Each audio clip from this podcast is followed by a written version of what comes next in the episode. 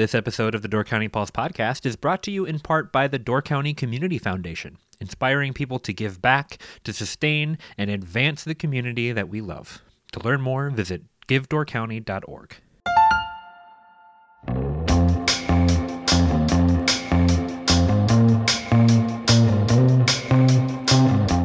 welcome to the Door County Pulse podcast. I'm Andrew Clyden, and today we are going to run an interview that Myles did with Amanda Stuck. She is the Democratic candidate for the 8th Congressional District. So we're going to jump into that shortly, but before we did, I wanted to uh, talk about something kind of interesting. And today my guests are Myles Dannhausen and Deborah Fitzgerald. Got both of them in the studio to talk with me for the first time. That's going to be really exciting. and uh, the thing that we wanted to kind of jump into because it's it's been talked about a little bit, especially during uh, a, a, more heated season like we have right now when you, you've got the election going on, is the letters to the editor section. So uh, I'm I'm going to approach this from uh, the the layman side of things. I want to know what the letters to the editor section is, how it works, how you select what's going to go in, how people submit, all that kind of stuff, uh, and we'll just talk through the whole process and and how you make your selections and, and that kind of stuff. Uh, so why don't we why don't we jump right into that? Thank you both for coming on the podcast. And uh, I guess Myles, tell me what the letters to the editor section is and how it works. This is something we've wanted to talk about for a little while. Um, we have a very robust letters section nowadays. In fact, like what ends up in print is probably less than half of the number of submissions we actually get each week at this point.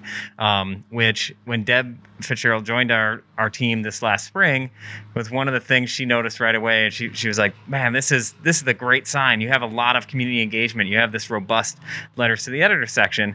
And as she was saying that, I'm also sort of rolling my eyes of like, yeah, I know it's a lot of submissions, and I am happy to hand them off to you now.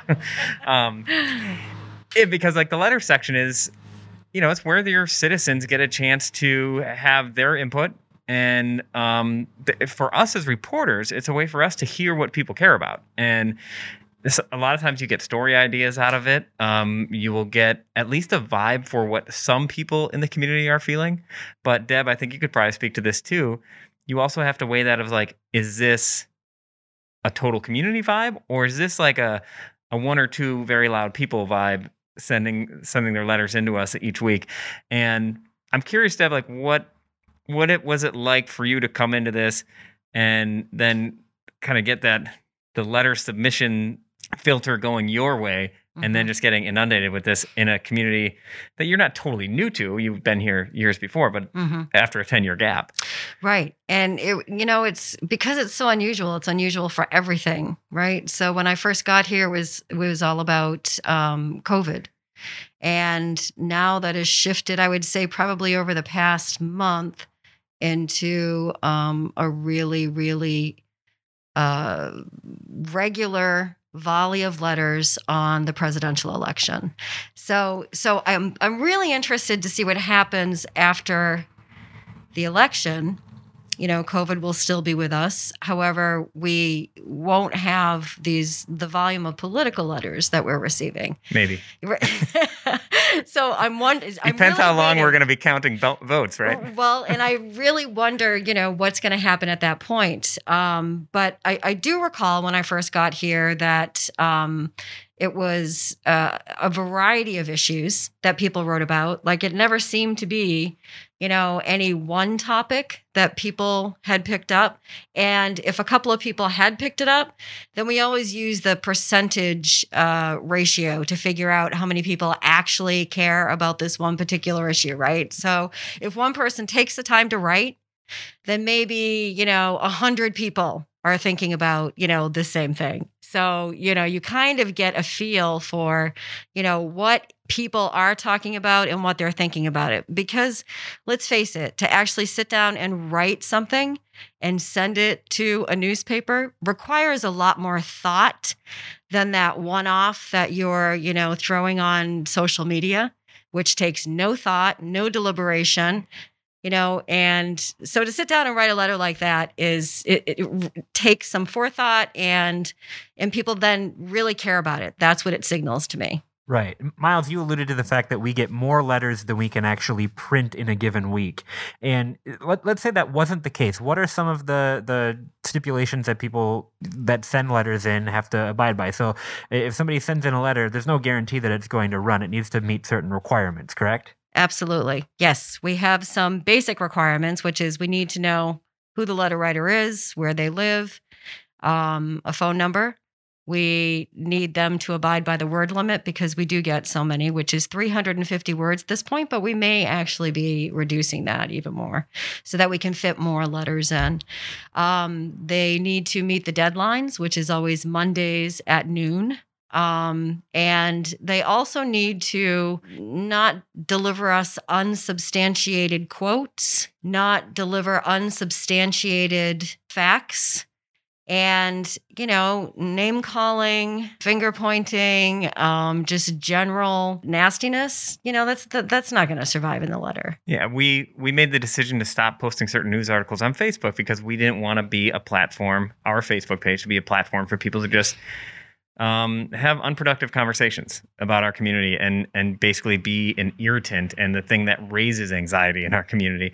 And the same thing with the letters page. We don't want it to just become and that, in fact, this explains one policy we have, which is you can only sub- submit one letter every 30 days. Mm-hmm. We will only publish one letter from you for, in 30 days.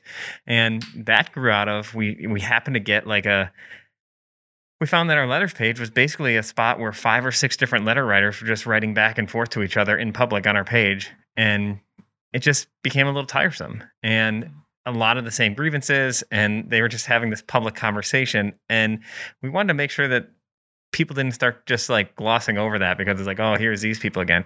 You want to get different voices. So people turn to the letters page and say, like, I wonder if there's some interesting viewpoint that might be informative for me today or just like change my perspective on on my community. So there's that aspect of it as well. Um, so we have some of those hopefully those guidelines lead to better conversations there um, a wider variety of voices and I mean, that might take us to the, the next point is one of the major points right now. We're in election season. You mentioned, I'm going to backtrack here. You mentioned we have Amanda Stuck on the podcast today. Um, just to get, get rid of any notions of bias, we have um, um, invite out to Mike Gallagher, and we believe he will be on the podcast on Tuesday next week. So we are hitting both sides there. But that I bring that up because there are those who think we filter out letters from opinions that we editorially may or may not like and that's that's not what, we're after at all. A lot of the filtering starts with what deb mentioned is just like facts name calling unsubstantiated information. But um, maybe deb you can speak more to like how we make that decision and, and finding balance in that right right. that letters page. And from well from there then it's like you know really segmenting off uh, the subject matter. So i have a you know a bunch of letters. They all meet all of the basic requirements. So then they go into different folders democrat republican neutral local issues. And that's about what people are you know kind of writing these days. And so then once i have all of those folders full knowing that only a fraction, maybe 25% of those letters are actually going to make it in print, then I have to take a look at the best of that folder of, you know, Democratic uh, views, the best of the viewpoints of the Republicans, the best of the neutrality and the best of the local issues. I do tend to slant toward local issues if people are writing about those now just because of the sheer volume of letters that only talk about the presidential election.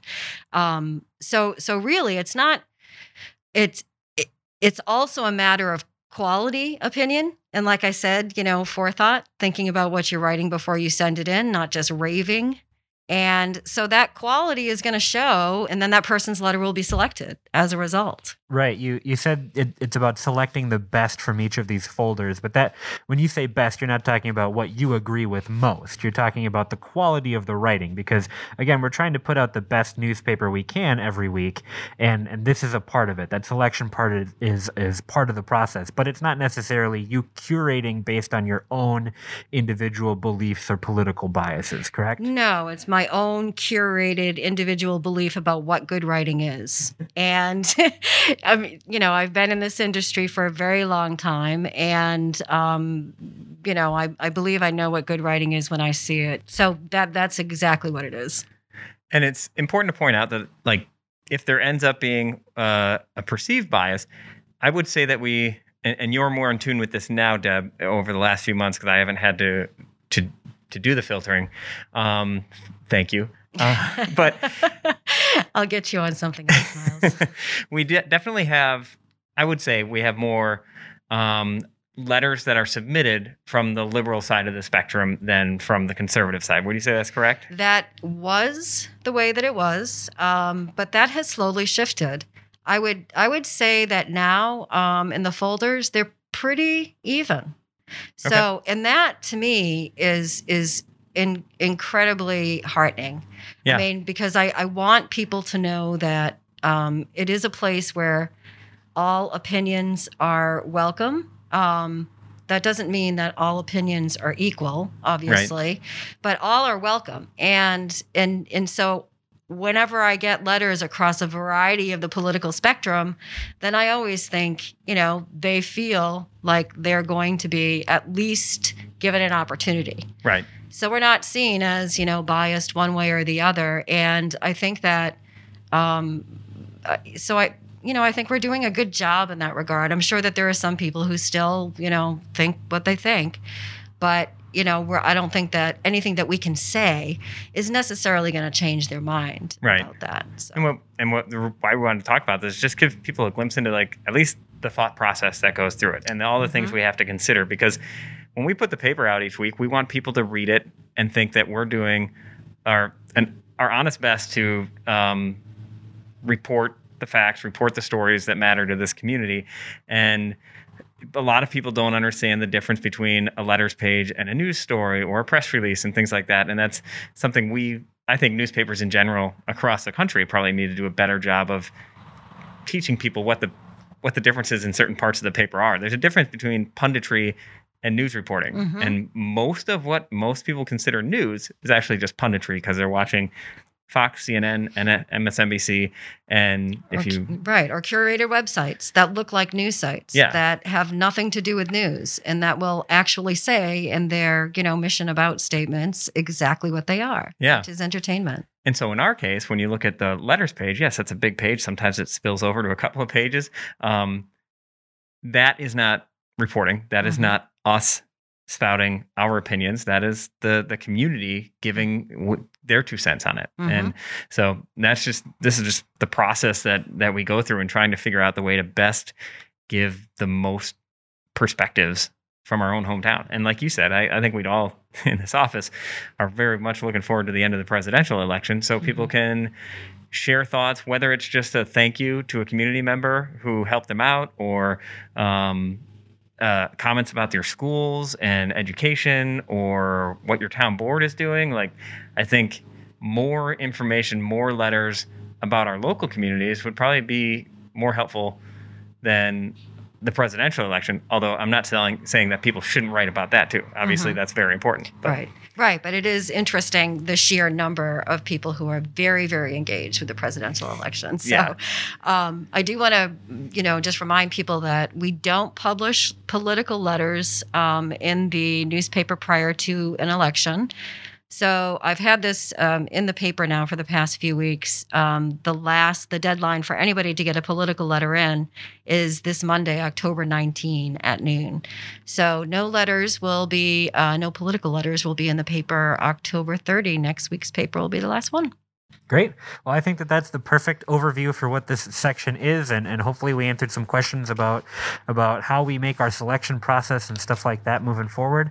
Uh, we're going to jump into our interview with Amanda Stuck, and like Myles mentioned, we're hoping to have Mike Gallagher on the podcast next week. Uh, so we'll we'll continue on with our election coverage as long as we you know need to, uh, and then we'll we'll move on to dealing with some other stuff. So thank you both for coming on and chatting about this. I hope to have you both on again uh, to talk a little bit more uh, about the newspaper and how it comes together because I think that that's something that uh, people would be interested in hearing about, and I think it's a great way for us to kind of dig into it on the podcast. So, uh, thank you again, and uh, we'll jump into that interview right now. Uh, Amanda, thank you so much for joining us today. Well, thanks for having me. I'm really glad to be with you. What has it been like running for office during a time when you can't do all the normal campaign events? Uh, it is. I was just saying earlier, this is the weirdest campaign cycle I've ever been through. And, you know, I've been in the assembly now for three terms. I've certainly have run my share of campaigns, and this is like nothing we expected you know, when we started this campaign, I certainly knew that Mike Gallagher would outrace me. He just simply is able to, you know, rub elbows with lobbyists. He comes from wealth and privilege. It's much easier for him to raise money than a working person like myself. So we really had a strategy of being on the ground in order to win this campaign and talk to voters. With the pandemic, that really changed our whole strategy. And we really had to adapt quickly to figuring out how to do things like fundraisers online and meet and greets online and how to reach out to groups and set up Zooms with their members in order to still be able to talk to people. Even things like collecting signatures to get on the ballot became something we had to figure out in a whole new way from what we've always done. So it certainly has been interesting, but I think it's also been inspiring in some ways just to see how people really adapt quickly and are able to find solutions even in the hardest of times. Well, so so campaigning is no different than it's been for every person trying to run a business and basically reinventing and, and relearning everything on the fly. Um, yeah, exactly. Tell me a little bit about your background. Um, I know you are a, a three-term representative in the Wisconsin Assembly. What should people know about you? Where do you where were you born and raised? What's your what's your work experience and background? So I was born right here in Appleton, Wisconsin, where I still live. I always say you're going to have to take me screaming and kicking from the Fox Valley because uh, I love this place and will never leave. But I was born to two young parents who really were not involved in politics at all whatsoever. My mom was a waitress and my dad worked in a grocery store when I was born. And they, again, weren't really involved in politics because they were just busy trying to survive. But it was a family friend who took me to see Bill Clinton speak when I was 10, that when he was first running for president. And I still remember to this day standing out in this miserable cornfield, looking around at all these people who had come out to hear him speak and really being inspired by the fact that, that they thought he could make their lives better. And it was at that moment that I decided that that was what I wanted to do. I wanted to hmm. help people and make their lives better. And so at age 10 on, whenever we'd have to write about what we wanted to be when we grew up, I would write Bill Clinton. I didn't really know what that meant. I just knew I wanted people to believe I could make their lives better. And so I started working on campaigns at 16. It really was at age 19, though, that I understood why those policy mattered and why people stood in the field that day when I gave birth to my first son at 19. I still remember to this day sitting in the hospital room, holding him, hoping the nurses would not come in to see me because I didn't want them to see me crying and I didn't want to have to tell them I didn't know where we were going to go. I was 19. I was a freshman in college. My parents weren't able to help me and I really didn't know where we were going to go. And in those days and weeks following that day were some of the hardest times of my life where I really knew what it was like to have $10 for the week and have to decide if I was going to eat or go to school and work or you know working two jobs and coming home at night to do my homework and take care of my son and just crying because I was so exhausted. It was that that really led me to understand why things like student loans matter and why programs like food share or housing assistance help people and really were the only reason I was able to get my education and pull myself out of poverty. And so when I ran for office in 2014, that was really the experience I wanted to bring and really work for people who were living what I had gone through. And actually, before I even graduated from uh, college with my degree, a man named Steve Kagen had come in to talk to my class uh, about his campaign for Congress. And mm-hmm. I had signed up to volunteer thinking, oh, this is how I learn more how to become Bill Clinton.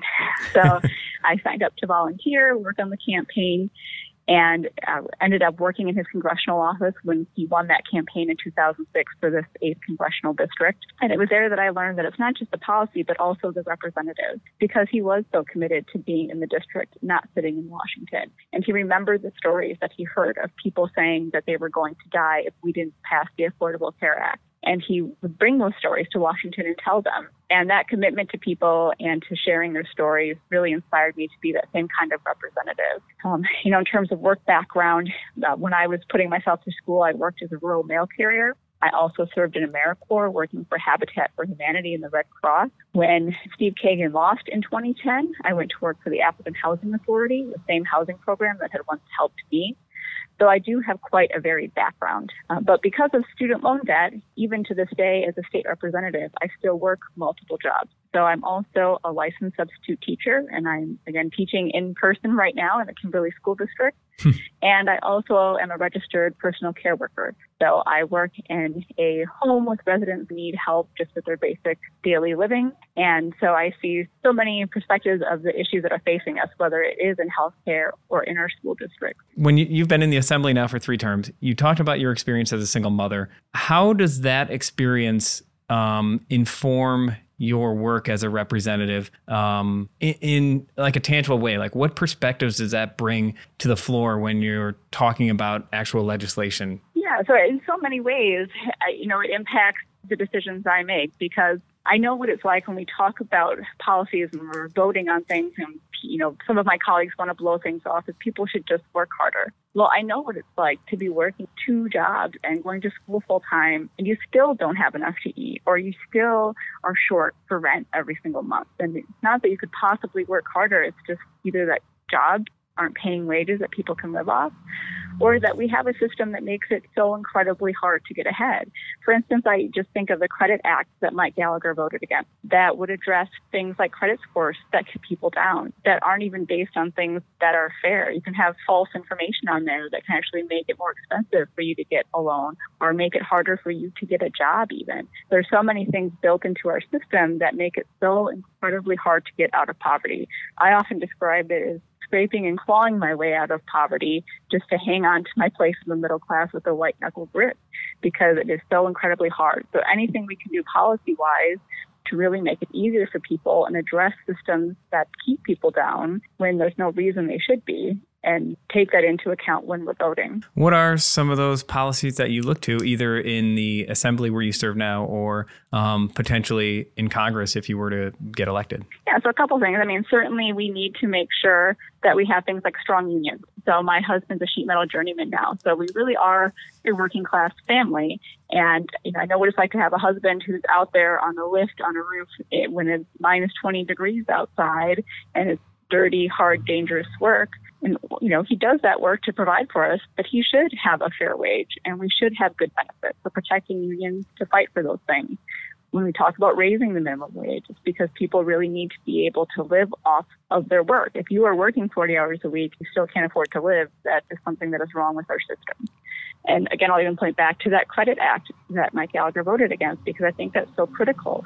Those little things, your credit score, that sometimes isn't even accurate or reflective of how responsible you are with money. For instance, if you actually cancel a credit card, that hurts your credit score, even though that would be a responsible thing to do.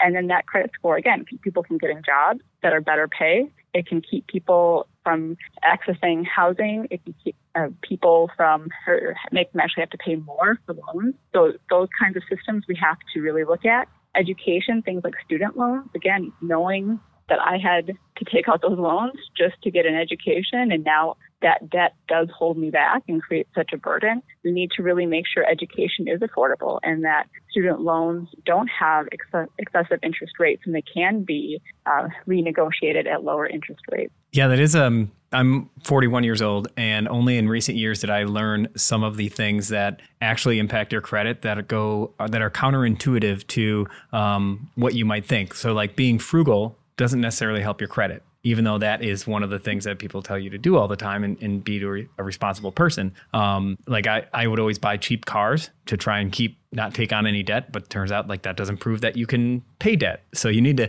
you need to pay debt to earn more debt. it's a yes. it's a complicated notion. exactly it doesn't make sense, and yet it can have a real impact on families. Again, if they have to pay a higher interest rate for a loan because of it, or if a job does not choose them because their credit score is lowered, those things really do have an impact on them. I mean, you know, you've talked a lot about being a single mother and being a mom. Um, what when you think of what that brings to the assembly, what is missing when we don't have those voices there? What's missing in the debate in some of our key issues? Well, so I, the line I like to use is moms know when to hold somebody's hand and when to kick somebody's butt. And I think you certainly need all voices and experience at the table. And being a mom and a single mom is certainly a perspective that needs to be there. So somebody who really knows what it's like to try and figure out how to work and pay for childcare that is now more expensive than paying for college, or to be a parent who is actually dealing with school, especially in this time where it is a big change for everybody trying to adjust to actually have somebody who's been there who can be at the table sharing that experience and who can say, hey, look, guys, we don't have time for games because I do know what it's like when you can't get childcare, but if you don't work, you're not going to eat either. And what a terrible situation that is. Or maybe you have childcare, but maybe it's not great or you don't trust it because it's not, you know, the best care, but it's what you can't afford. And trying to make those decisions and balance it all is a struggle families face every day. And we need somebody who knows really what that is like. So when you're making those votes, when you're writing those bills, you have that experience to write something that truly can help people here or to vote against the things that would actually hurt them and make it harder for them. You mentioned childcare. That's an issue that it's a nationwide problem. In Door County, we had a daycare center in Sturgeon Bay closed down abruptly last spring. Um, some of that related to COVID, but uh, it seems like that was going to happen with or without the pandemic. Luckily, some people rallied to open a new to reopen the center, but there's still a childcare shortage here, as there is all over the country. Um, what what can Wisconsin or Congress do to help people who are struggling to find childcare? So this is uh, certainly a complicated issue. There's so many parts to this, and the pandemic, in particularly, has brought up this issue because you're looking at childcare workers who make very little being asked to really bear the brunt of so much of this and be on the front line still trying to care for children, especially of our healthcare providers who still need childcare while they're out there protecting all of us.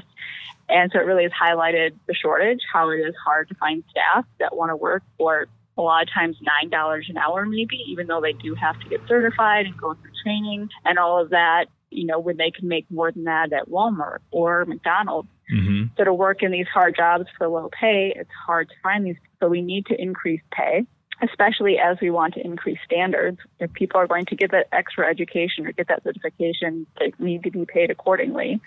We also need to look at things like making sure everybody has 4K. So once you expand that school program, bring those kids in earlier, we know that pays off even towards the end of life by reducing our prison system. So there are huge gains by making sure there's universal 4K.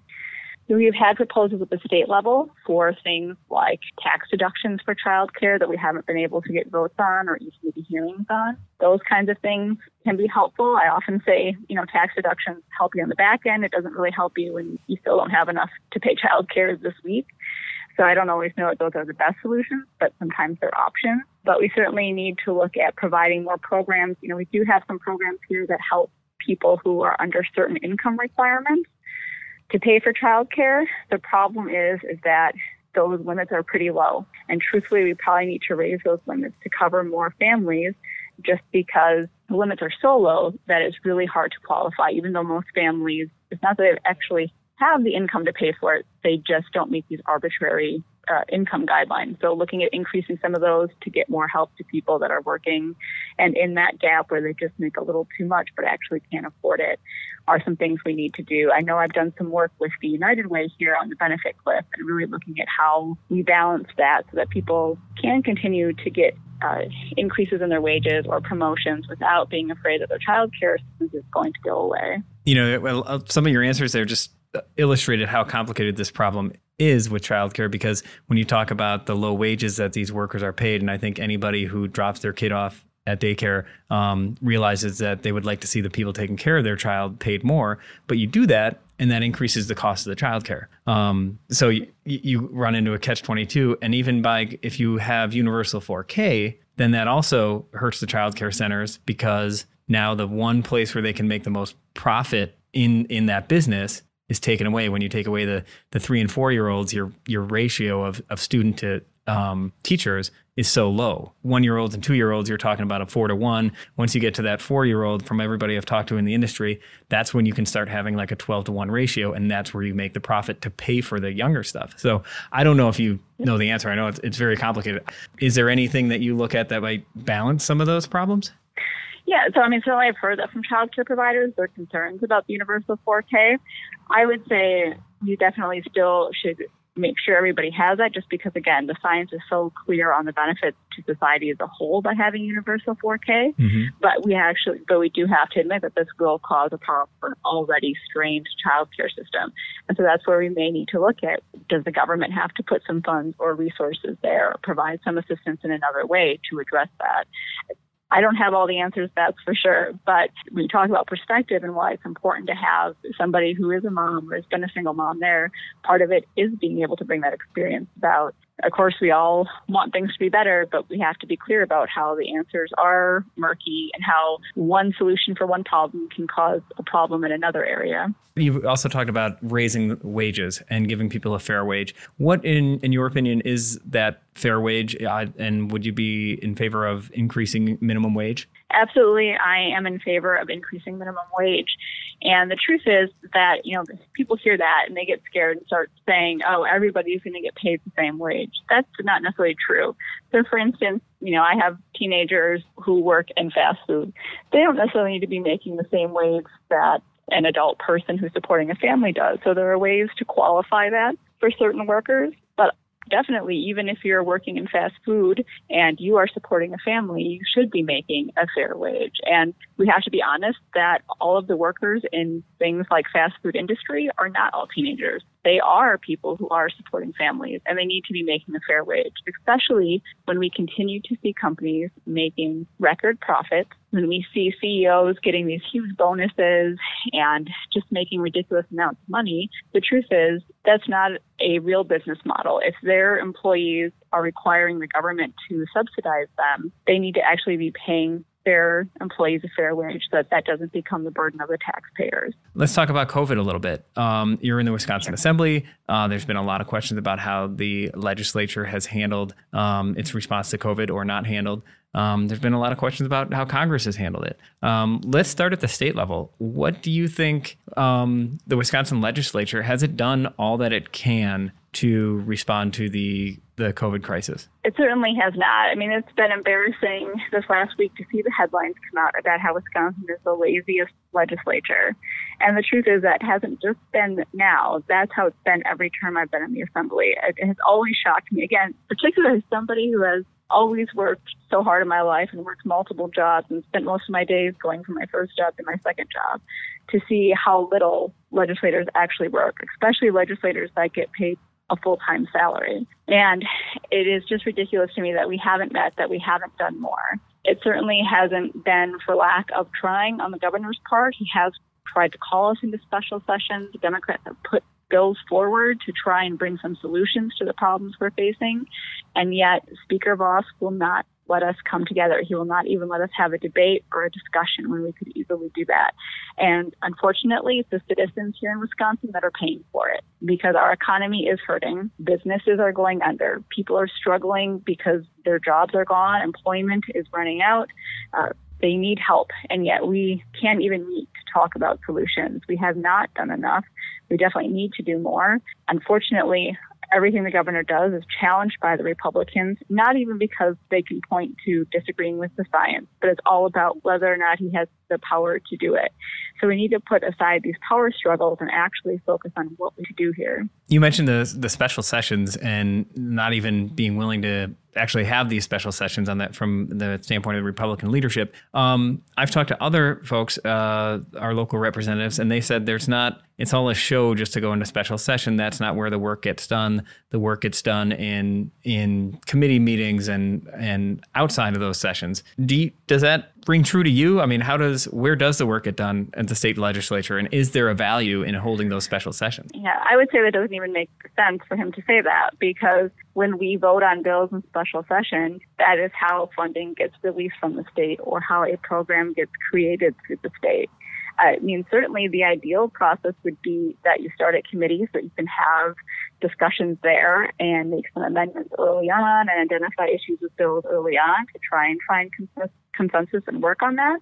But if Robin Vos is not going to do that, then the governor has to call a special session, that is our opportunity to take action. And again, either create programs as they need to be created or designate funding if we have to do that. That is how it would get done if the Republicans are choosing not to work. If they choose not to go into the special session and do that, then what they're saying is they're choosing not to do the work and get it done. In your campaigning, and obviously you're not doing parades, you're not doing um, big town halls and, and a lot of the things that you would traditionally do in a campaign, but in, I'm guessing you're doing a lot of virtual sessions and things like that and, and reaching out to people by phone and email. What are you hearing from constituents about what they care about in this election cycle? Well, what is interesting is so when we kicked off in July, we actually did, or last July, so before the pandemic, went around the entire district and held a listening session in every single county in the district and really were out there before the pandemic hit. But it has been interesting again to hear sort of the difference in terms of what people are really talking about and concerned about when we were first going around, again, healthcare was a big one that we were hearing people concerned about the cost of medications people concerned about what was going to happen with the Affordable Care Act and protections for pre-existing conditions. Uh, environment also is a huge one, especially in the 8th congressional district, because no matter where you go in this district, people have water issues, whether it's wells in Kewaunee and Door County or, uh, you know, PFAS in Marinette, lead in Green Bay. Everybody has water issues.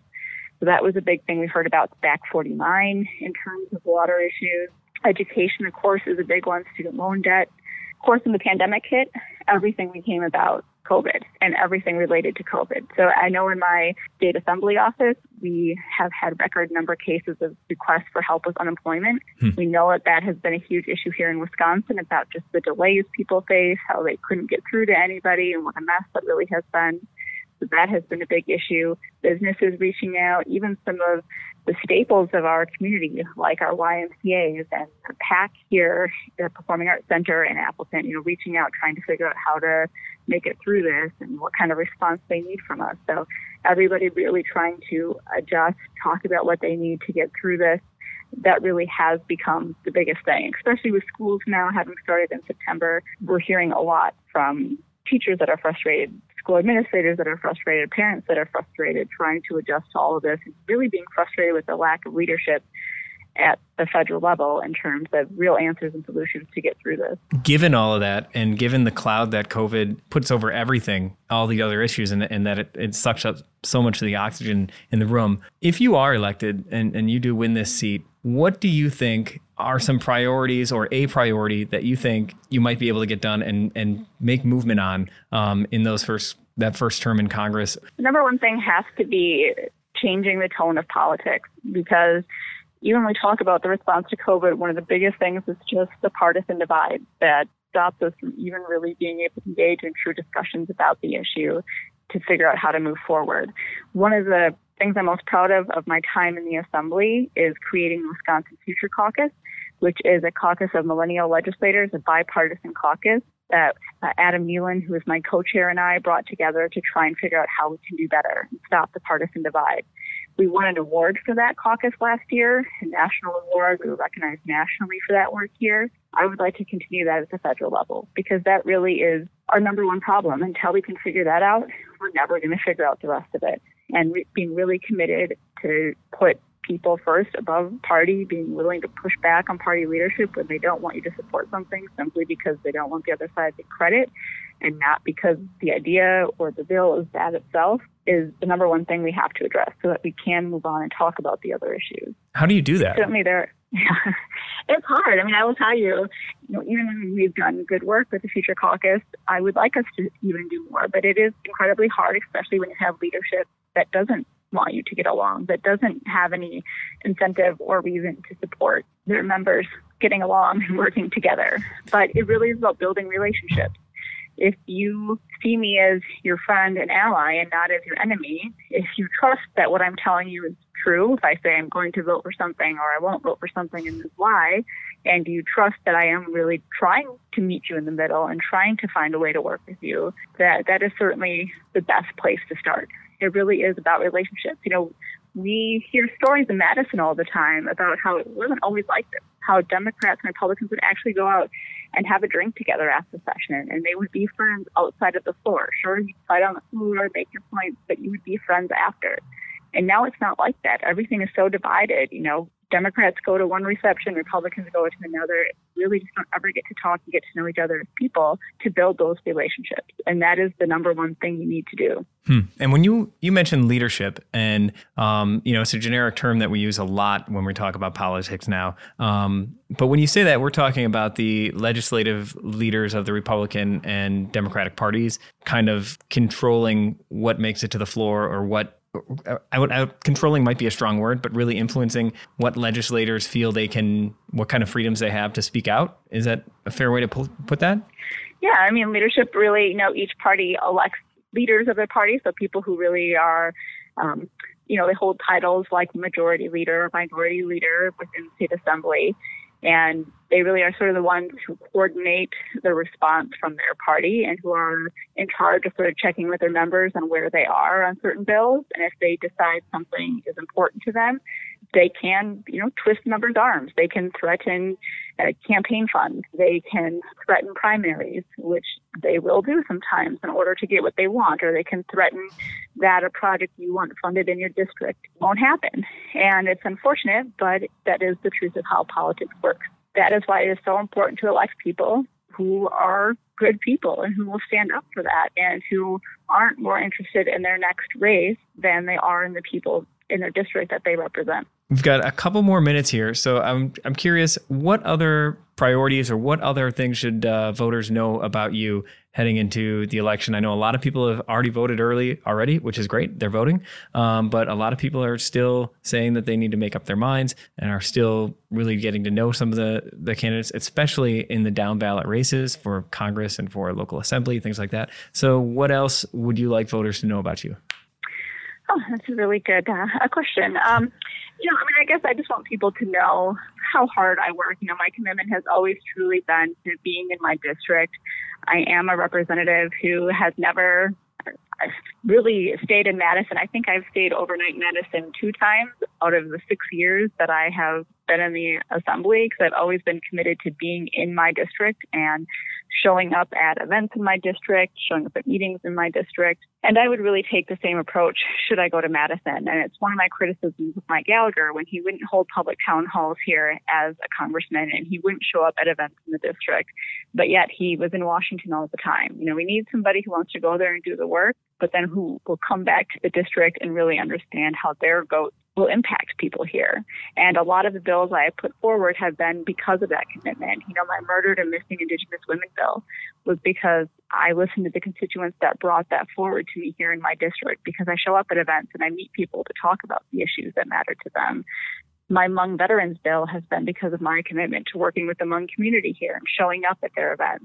And I think it's just really important to note that there is a difference between a congressman who sits in Washington and decides to grace the people of his district with his presence at election time, but isn't really showing up to do the work until then. All right. Well, Amanda, thank you so much for taking the time to join us here on the podcast this week. All right. Thank you. Thank you so much for listening to the Door County Pulse podcast. If you want to support us at the Pulse, check out doorcountypulse.com slash shop, where you can get a weekly Pulse subscription, purchase some incredible Door County artwork from Pulse artist Ryan Miller, and much more. We hope you've enjoyed the Door County Pulse podcast, and we will see you next time.